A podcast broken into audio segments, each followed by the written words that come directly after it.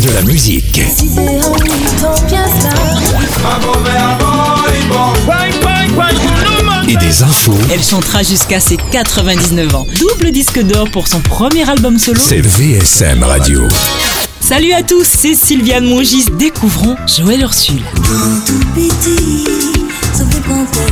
Née en mille neuf cent soixante à Pointe-à-Pitre, Joëlle Ursull a multiplié les casquettes. D'abord Miss Guadeloupe en soixante-dix-neuf, puis mannequin. Elle s'est surtout fait connaître grâce au trio féminin Zouk Machine.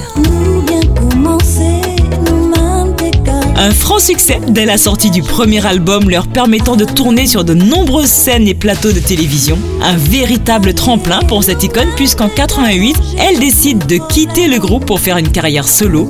Naissent des titres comme Miel ou Escale Tropicale et surtout une seconde place à l'Eurovision quatre-vingt-dix obtenue avec l'inoubliable chanson composée par Serge Gainsbourg, White and Black Blues. Lorsque l'on me parle de couleur de...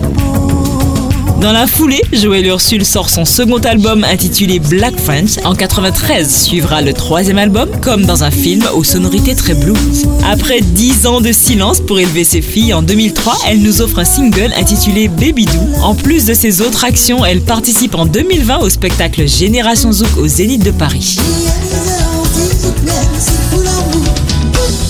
Artiste engagée, à soixante ans, elle continue d'être une femme influente en Guadeloupe dont elle est la fière représentante. C'était un clin d'œil à notre Amazon au timbre voilé, Joëlle Ursull.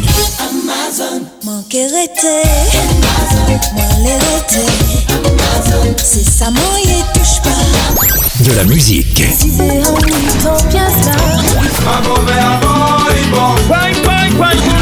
Et des infos. Elle chantera jusqu'à ses quatre-vingt-dix-neuf ans. Double disque d'or pour son premier album solo. C'est V S M Radio.